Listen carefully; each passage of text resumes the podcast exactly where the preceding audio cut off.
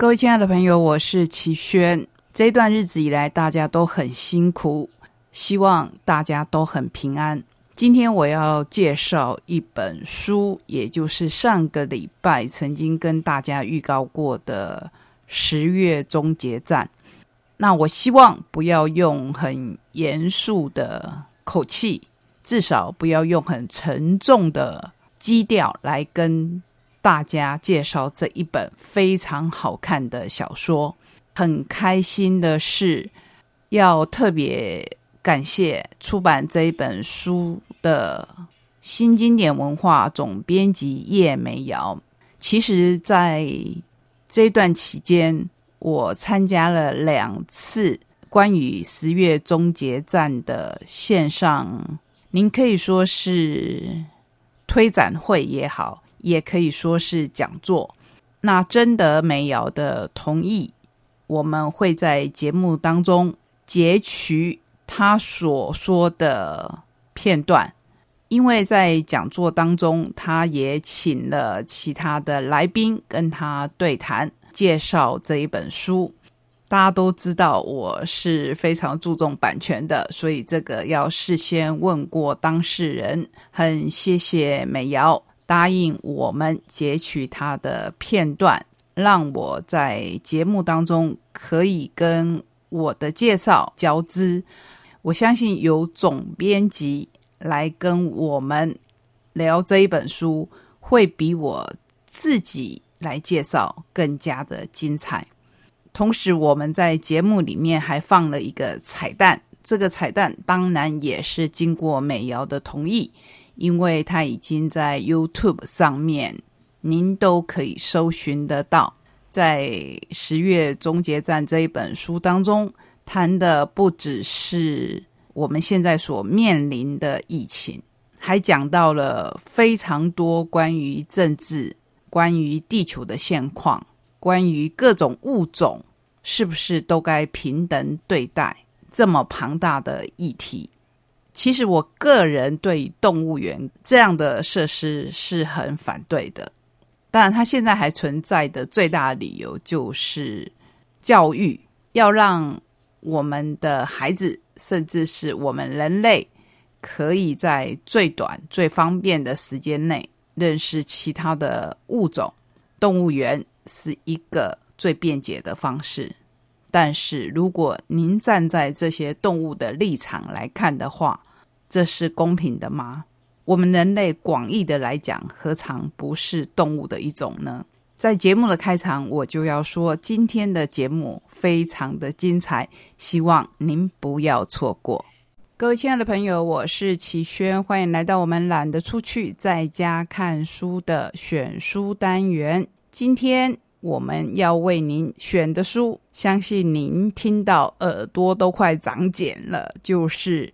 由新经典文化所出版的《十月终结战》，作者是劳伦斯·莱特。在这本书的扉页，你会看到莱特他说：“本书献给为公共卫生奉献了生命的男男女女，表扬他们的勇气与创意。”同时，也引用了两位作家的话。第一位作家是丹尼尔·迪福。在《大疫年纪事》里面所写的这个传染病无药可治，死神在每个角落肆虐。如果势头一如既往，在几个礼拜，全城的人就会死绝，任何生灵都难逃一劫。每个地方的人都开始绝望，吓得魂不附体。由于极度痛苦。不惜孤注一掷，他们满脸是对死神的恐惧。另外引用的是卡缪的瘟疫，但是它的意义呢？瘟疫，接受吧，还能怎样？我觉得卡缪说的这一句话，真的是体现了现在我们很多人的心情，就是接受吧，还能怎样？不过，这个还能怎样？就是留给我们人类努力的空间。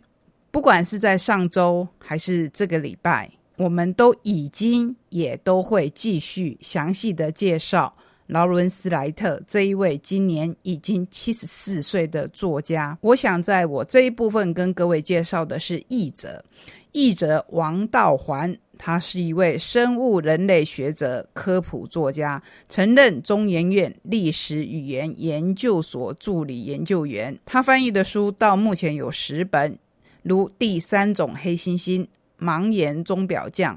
另外，他有个人写作的散文集《天人之际》《人物人类学笔记》。翻译是这样子的：因为我本身是一个译者，所以身为一个。很喜欢这一份，我常常开玩笑形容为血汗工作的职业，通常都会自诩随着翻译不断的精进，可以各种类型的书类都接。不过，这当然是年轻时的天真想法。到了累积一定的译作数量以后，会知道自己的极限在哪里。我自己看这一本书，觉得。译者真的是功不可没，也因为他翻译的好，我们才可以欣赏到作者的用心。那我首先还是要跟各位大略的介绍一下这一本书。这本书一共分为四部，第一部是《孔沟里》，第二部《大义》，第三部《在海底》，第四部《十月》。孔沟里是印尼一个难民营的名称。因为疫情最早是从这一边发展出来的，所以就把这一个病毒称为孔沟里病毒。那每一步都分为好几个章节。首先，我们看到的是日内瓦。日内瓦一个大会议厅里面，各国公卫官员齐聚一堂。下午最后一场集会，主题是新兴传染病。出席者有些不耐烦，毕竟开了一天会，又得担心赶飞机的事。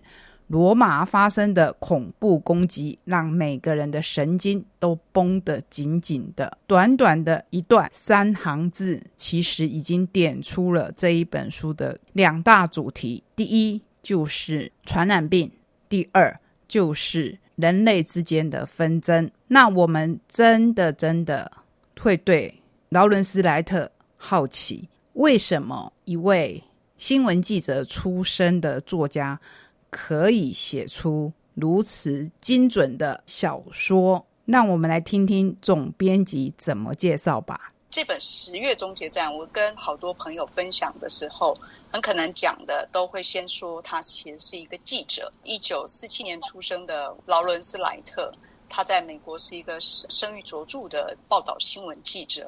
一九九二年开始，他就在《纽约客》担任啊深度报道的采访者。台湾可能比较少这样的职业，他们几乎是不用进到报社或杂志社，通常就是杂志社有一个主题，希望有这个人的好笔。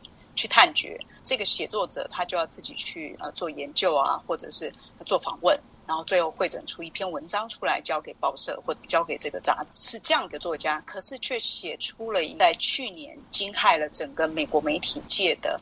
我们叫领先新闻的小说，虽然我其实本来要叫预言小说，可是翻译这本书的王道涵老师一直跟我说，你千万不要再说他预言了，因为会以为真的是为了预言而写的。其实不是，因为劳恩斯莱特多次都说，他并没有料到他会预言上，他只是希望能够传达。他采访了很多重要的工位专家、传染病学家的时候，他们都告诉他，这样子你的想象，一九一八年那样的西班牙大流感疫情。再度发生是非常有可能的。劳恩斯莱特是写新闻的人，可是这是一本小说，两种他都能写。事实上，他的确今年也写出了一本美国疫情的报告，还刚刚得了全美杂志大奖。又写小说，又写报道。到底这两种作品在写作上有什么不同？看起来的确，新闻随时随地都在变动，然后很多东西，这个报道记者到了现场，也许来不及写，也许放不进去他这次的报道主题，可是都会留在他写作的题材库里啊。我们知道，好的新闻采访报道者往往是非常好的小说家，在历史上有两个非常知名的，一个是海明威，一个是马奎斯哦。他们两个都是非常喜欢报道写作的人，而且其实是花很长的时间在报社里的，也使得他们的文字风格非常的简练明了。我想补充一个事情是，二零二零年这本《十月终结战》在美国出版的时候，大概是四月里，刚好碰上了美国的疫情正在攀升的时候，大概每天的染病人数开始攀升到两万人哦。对美国人来说，他们到五月才意识到说可能要戴口罩，那你就知道四月底的时候还是一团乱的时候。那我们说它领先新闻的原因，正是因为书出来的时候，大家才意识到说，它不是把病毒轻易的看成一个，不过就是西班牙大流感的后裔，每年都会侵袭美国的流感，大概会死五万人。的确有美国人是相信说，这个不过就是一般的感冒症状，大家不用那么紧张，口罩也不用那么紧张的戴，想戴的人就戴吧。